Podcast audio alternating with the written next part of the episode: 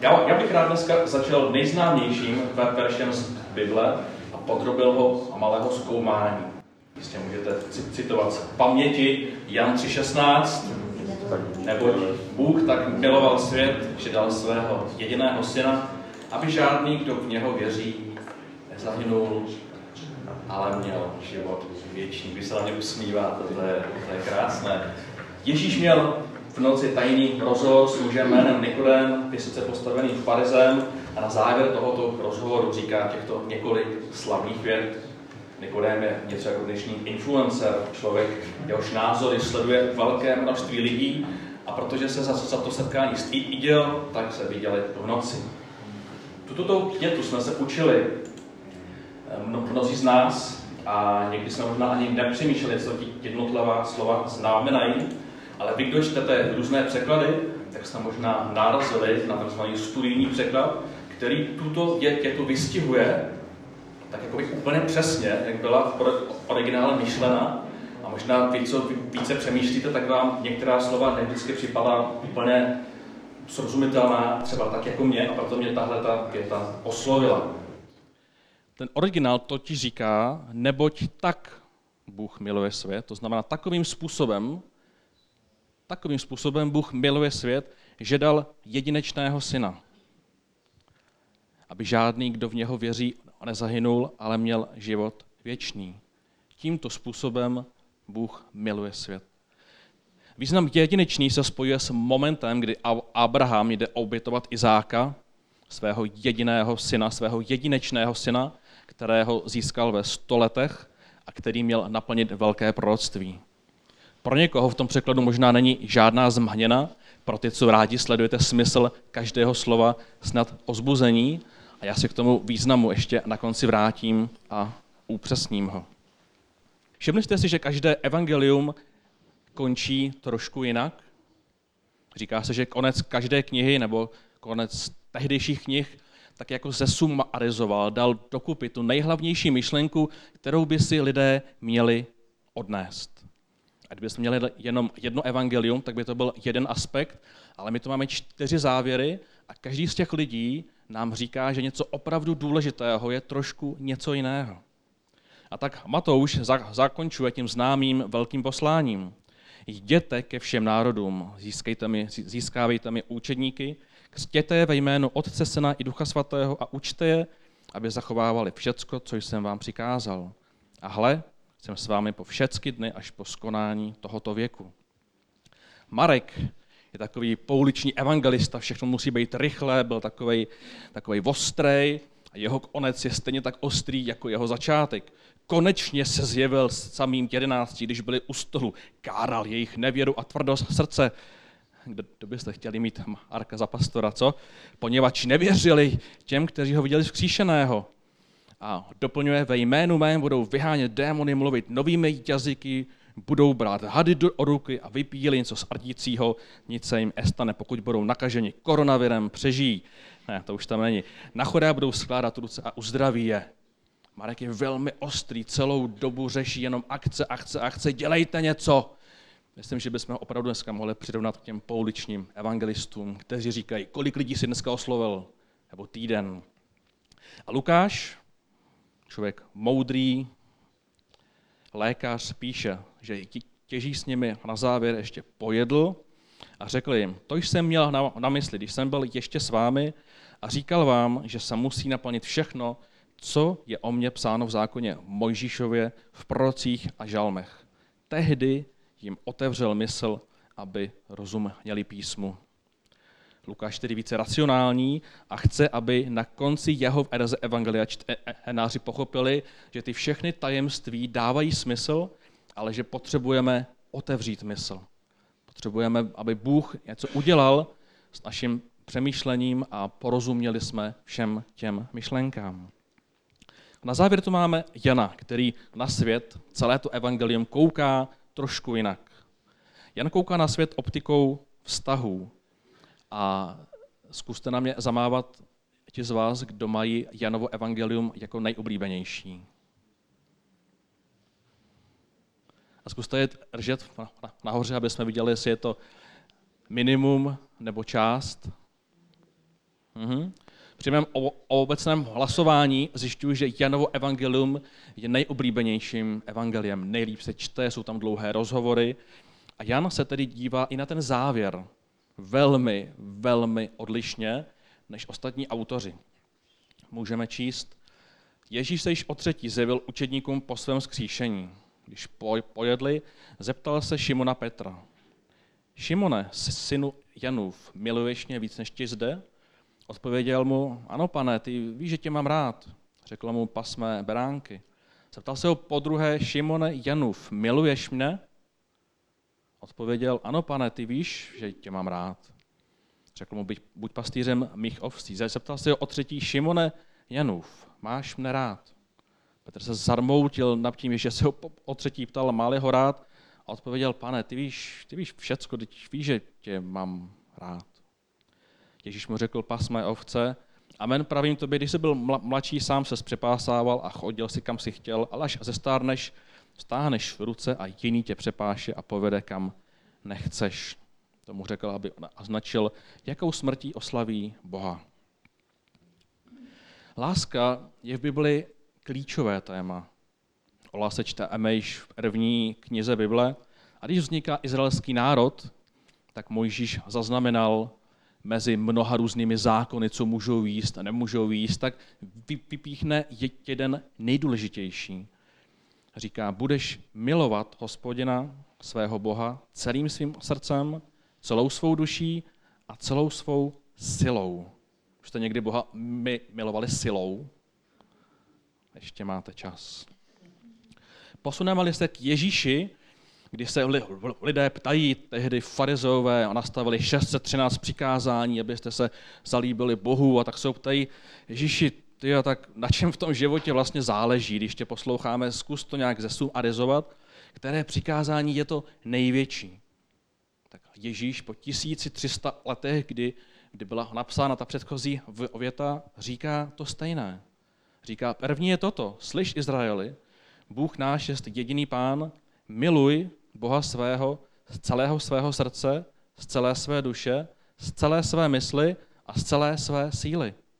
Druhé je toto, miluj svého blížního jako sám sebe. A mohli bychom nad tím strávit celý den o tom, co říká nový zákon o lásce. Říká, když milujeme, tak nehřešíme. Když milujeme Boha, tak nechceme dělat špatné věci. Kdo miluje, tak prý nemá strach. A když v knize Jevení Bůh hodnotí různé církve, opět nacházíme text. To mám proti tobě, že už nemiluješ, jako kdysi na počátku. Když jsem se já poprvé setkal s Bohem, byl jsem tím nadšený. Říkal jsem si, wow, opravdu ten život, to všechno tady má smysl. Tenkrát jsem sliboval Bohu eh, téměř cokoliv. Jeden ze slibů, který jsem tenkrát udělal, že budu v celibátu. Pak jsem zahledl Idu a řekl jsem, že jsem se trošku jako unáhlel, jestli můžu některé sliby vzít zpátky a že bych ten celibát zkrátil třeba na rok. Jo. Když milujeme, koukáme na svět a na lidi jinou optikou. A matuji si, jsme byli v Olomouci a, a to byly takové ty první momenty, já jsem jdu, za, zahlédl a já jsem začal úplně blekotat, já jsem, ty věty neměly smysl a ne, že bychom se tím měli inspirovat, že teďka bychom měli jako blekotat, ale, ale omeňme si, že láska vnímá svět prostě trošku jinak. Později jsem v životě a dnes samozřejmě čelím, čelíme konfliktům a konfliktním lidem. A několikrát se mi stalo, že jsem jako řešení určitých konfliktů vnitru ocítil nutkání, že mám projevit lásku, že mám projevit úctu, že mám v konfliktu tomu člověku říct, že se ho vážím, že ho mám na něco pozvat, že mu mám něco dát, a já jsem tenkrát Bohu, když jsem to vnímal, říkal, bože, mám tak dobrý argumenty, jako pochop, jsou i pravdivý. A přišlo mi, jako by Bůh říkal, víš co, nech si tu pravdu. Nech si tu pravdu. Zkus někdy jako řešení projevit lásku. Po ozvě toho člověka. Ptej se ho, jak se má, co prožívá, proč tvrdí ty argumenty. Tato řešení samozřejmě nám krátkodobě vezmou více času, dlouhodobě však přinášejí velmi rozdílné výsledky. A třetí příběh, který chci říct, je o ženě jménem, jménem Danka. Její máma se to slechla, že Evansdorfu omáháme mladým lidem a tak jsme na to zareagovali a několik měsíců jsme Danku vodili opilou z hospody do domu. Jí v tom období zemřel kluk na přidávkování drogama a ona se po čase srovnala a její rodina byla tak překvapená, že někdo má zájem o její dítě tímto způsobem, že se obrátila celá rodina. Ona po několika letech normálního, pěkného života najednou zmizela. A než po ní rodina vyhlásila celostátní pátrání, tak jsem byl ožádán s partou kamarádů, jestli bychom ji nemohli vypátrat my. Našli jsme ji s kamarády na Slovensku, byla na urné jedné z nejznámějších českých kapel, nebudu ji jmenovat, která ji adoptovala. Naka měla celý život problémy se lží, dokonce jsme z ní vyimítali ducha lži. Ona v tom byla tak namočená, že když jste se jí zeptali, kam jdete, tak řekla na, na záchod a, a šla ven. Jo? Když duch lži působí v člověku, tak lžete v podstatě pořád a nemůžete si ani uvědomit, jako, co říkáte. A tak jsem se k tomu, eh, tomu Jevákovi dostal a on říkal, už na tebe čekáme, už na tebe čekáme, proradný pastore, který kazíš lidské životy. A poslal mě někam. Než závěsil, tak jsem ho požádal o tři minuty, abych mu mohl říct svoji perspektivu a co ho čeká. On mi zavolal za pár dní zpět, omluvil se mi, že posílá Danku zpátky a že tu lež prokoukli taky. Proč to říkám? Danka mě několik dalších let nesnášela, opustila rodinu, opustila Ansdorf a všude nás omlouvala. Já jsem tenkrát zjistil, přišel moment, kdy jsem si říkal, já už se na to vykašlu. Já už nikoho milovat nechci, já už nikomu pomáhat nechci, ať si ty lidi prostě dělají, co chtějí. A i to může být naše zkušenost, že pomáháme, omáháme, snažíme se a najednou naše emoční kapacita něco v našem těle řekne, já už končím. Já už prostě nemůžu dál. A tenkrát jsem našel tu pasáž Janova Evangelia, které se chci vrátit. A budeme tento měsíc mluvit i o hranicích. Je potřeba nejenom pořád ilovat, ale znát hra, hra, hranice, rozpoznat manipulující lidi a správně na to reagovat ale rozhovor s Petra s Ježíšem má určitou hloubku, která na první pohled nejde vidět. Řečtina, kterou je psán nový zákon, má dva výrazy pro vyjádření lásky. Víte, které to jsou? Ano, ano, je to agape a ileo. Tehdejší době se slovo agape téměř nepoužívalo a znamenalo to lásku, kterou může milovat jenom Bůh je to láska nezištná, nezasloužená, velmi vzácná a pro člověka ne úplně dostupná. No, no, no, nový zákon však s pojmem agape pracuje velmi často. A pokud byste si četli nový zákon v originále, některé pasáže díky tomuhle napětí můžete vnímat jinak. A Jan psal velmi jednoduchou řečtinou, a proto mnozí opravdu i v tomto závěru zřetelné poselství. Po třech společných letech se Ježíš Petra neptá na to, co bychom možná očekávali my. Tak co Petře, už jsi silnější člověk? Mám tady posledních pár hodin na, na této zemi, tak se chci ujistit. Nezradíš mě už? Nebo co bychom se zeptali my? Povedeš mou církev, můžu ti to teda svěřit? Chceš to ještě dělat? Nebo tak, jaký máš další plán? Koukám, že jsi se vrátil zase k rybám. No, tak nevím, chceš teda vůbec dělat to, co jsme se dohodli? Co Boha opravdu zajímá?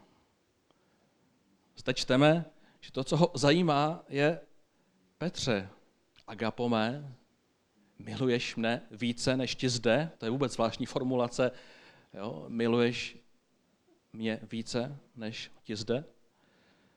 A Petr říká, no, tak řekněme, že tě mám rád. No. Petře, to bude opakovat, miluješ mne odpoví, pane, ty víš, že tě mám rád. A tak mu dává úkol, říká, buď pastýřem mých ovcí. A zeptá se ho o třetí, oh, Šimone, synu Janův, máš mne rád. Oh, pane, ty víš všecko přece. Ty víš, že tě mám rád. A já miluju tu biblickou upřímnost, která si nikde v žádné části na nic nehraje. Ani Petr si už po té, co radil Ježíše, už si na nic nehraje. Říká, ty to prostě víš, já tě mám rád, ale neumím ti dneska říct, že tě miluji. Kolik z nás při pohledu na písně, kdy má, máme říct, Bože, miluji tě, mlčíme, protože to prostě ještě tak nevidíme. Mně samotnému to trvalo několik let, protože jsem to prostě tak nevnímal. Ale pojďme hloubš. Někdy možná neumíme milovat naše děti. Možná naše rodiče. Naše přátele. Protože se během let prostě stávají a staly situace, které se neměly stát, které jsme nechtěli, aby se staly, ale oni se staly. A tak náš vztah našim dětem, rodičům i přátelům prostě během let opravdu může vyhasnout, vytrácet se, snížit se. A ani Petr, který za šest týdnů od toho okamžiku má kázat plamený kázání na letnice, to zatím neumí říct. Řekli byste si, je to smutné? Neměl by se stát tehdejším biskupem, vedoucím, když to neumí říct? Bible prostě ukazuje, že to je život. A je, Ježíš mu nakonec prorocky odpoví, víš, jednou se kvůli mě necháš ukřižovat hlavou dolů. Tak moc mě budeš jednou milovat, že se necháš ukřižovat hlavou dolů. Četli jsme, že Bůh dal jedinečného syna. A opět tím vyjádřil lásku. Opět po všech těch generacích, které následovaly, se rozhodl ne říct něco, ale udělat něco. Udělat něco, co natchne člověka. Co mu připomene, že po tom všem, co se mezi lidstvem a Bohem stalo, tak opět vyjádřil svou lásku k nám, dal nám jedinečného syna. A víme, že židé tehdejší doby si vůbec nebyli jistý, jestli Bůh ještě s nimi očítá. Říká se, že 400 let bylo jisté ticho a, a proto oni si vytvořili ty všechny, ty všechny pravidla. Říkali si tak, ať se mu co nejvíc zalíbíme, prostě uděláme všechno možné, co nám na mysl přijde. Ale přemýšleli, jestli se ten plán záchrany vlastně celý nezrušil. A my víme, že nezrušil. Ale to oni nevěděli. Ani my si vždy nejsme jisti, jestli jsme milováni jestli vlastně milujeme tak, aby to lidé od nás četli. Jestli milujeme našeho partnera jako kdysi. Jestli milujeme dítě, které nás vyčerpalo svým chováním v určitém věku. Když připočteme právě tu, u naší kulturu, kde se pořád všichni díváme stejně a kde si víc myslíme, než říkáme, někdy může být opravdu těžké vnímat tu jistotu. A protože to ani tenkrát možná nebylo jiné, tak se Ježíš prostě ptá, Petře, miluješ mne? A teď se každý můžete otočit doprava a zeptat se, miluješ mě, kámo? Ne, to je vtip, prosím vás, já vím, že to nemáme rádi, ale občas to musím říct. Ale klidně to můžete říct tam vzadu, vidím tu artu chlapů, miluješ mě, kámo? A ten druhý odpověď, ví, že tě mám rád. No. Aby jsme dodrželi ten příběh. A ta Bible ukazuje, že možná není problém zjistit, že něco, nebo ne něco, že někoho už tak nemiluje jako dřív. Problém může být, pokud se rozhodneme v tom zůstat neaktivní celý zbytek života. Před lety jsem zjistil, že kvůli více situacím, které se v mé rodině staly, jsem už ani nechtěl vidět určité nejbližší lidi a snažil jsem se právě dělat, že to nevidím, že to neexistuje, že, že se prostě nic neděje. Ale při jedné modlitbě jsem uviděl, že ignorace svých nejbližších v rodině prostě není řešení. A jako Ježíš dal tu otázku, tak jsem a potom dal ten úkol Petrovi pasmé ovce, tak jsem si dal otázku jednoduchou, jak mohu já projevit lásku člověku, kterého jsem přestal mít rád. Úplně jednoduše. Jak mu můžu projevit lásku. A tak jsme našli tenkrát nějaký společný jmenovatel našich zájmů a minimálně jednou ročně spolu tou osobou uděláme něco pro náš vztah, odjedeme někam.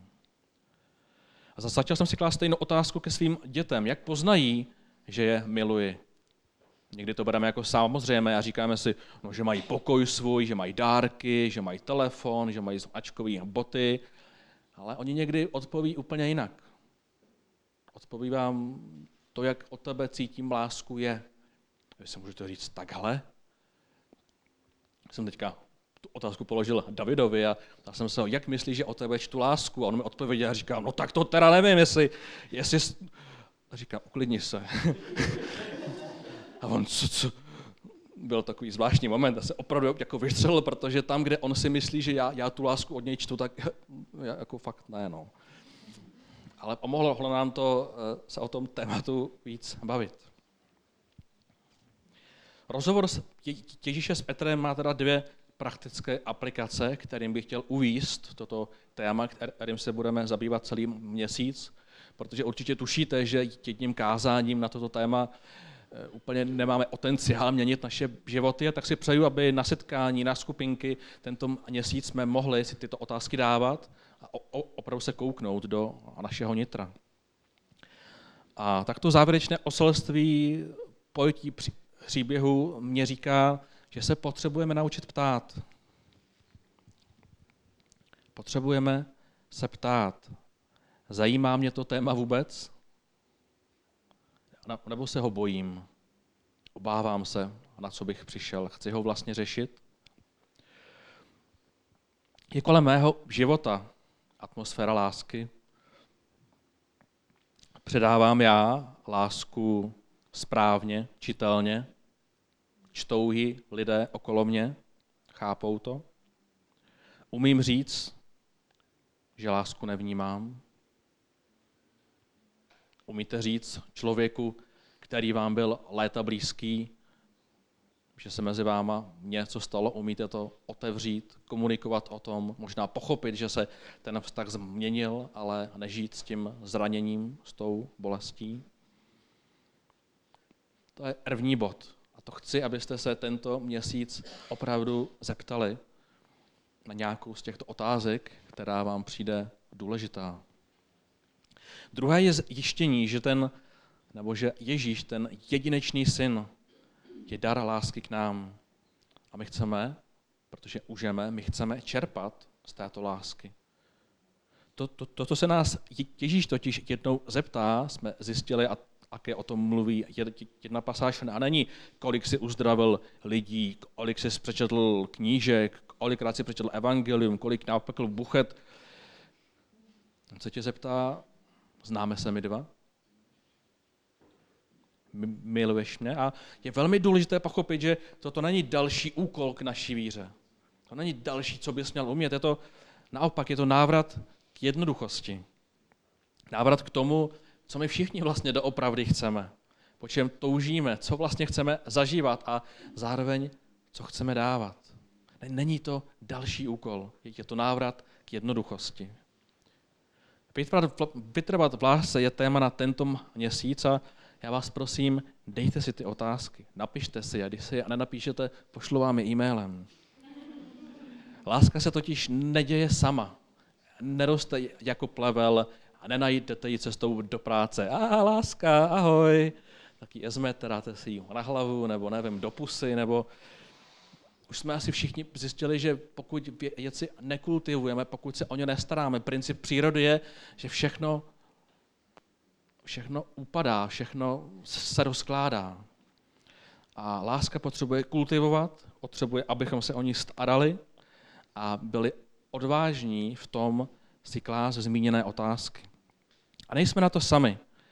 Dejme si tento měsíc ty rodinné otázky, jak to prožíváme vůči dětem, vůči našim rodičům, vůči sami sobě a můžeme možná i některé konflikty v práci vyřešit jinak než pravdou.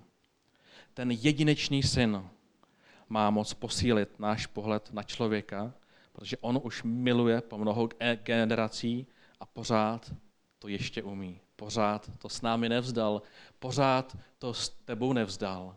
A z tohoto přesvědčení, z této jistoty my potřebujeme nacházet tu sílu i pro sebe.